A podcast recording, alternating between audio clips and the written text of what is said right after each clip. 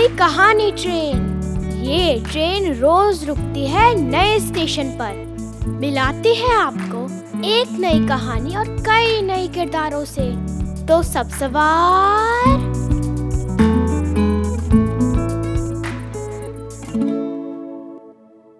हमारी आज की कहानी है प्लूटो पत्रिका से। हमारा आजोबा। और इसे लिखा है श्रीनिवास मूर्ति और पीयूष सेकसरिया ने। गर्मी का मौसम था। एक तेंदुआ जंगल में नया नया आया था। वो भूखा था। कुछ खाने वो जंगल से सटे गाँव में आ गया। गाँव में उसे एक कुत्ता दिखा। उसने कुत्ते का पीछा किया।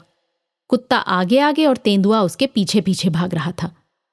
रास्ते में अचानक एक कुआँ आया और वो दोनों उसमें गिर गए। कुआँ बहुत गहरा था। ज़ोर की आवाज़ हुई। लोगों ने सुना और वहाँ दौड़े आए। उन्होंने झाँक कर देखा।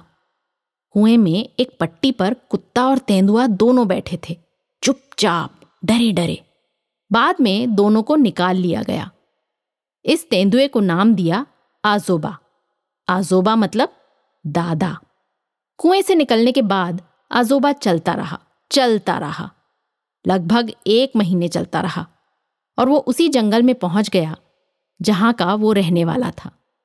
उसके गले में बंधे एक पट्टे से ये सब पता चला।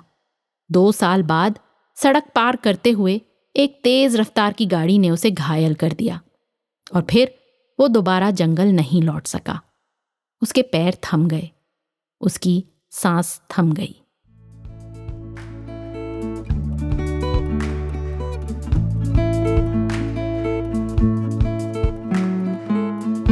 आशा है ये कहानी आपको पसंद आई होगी।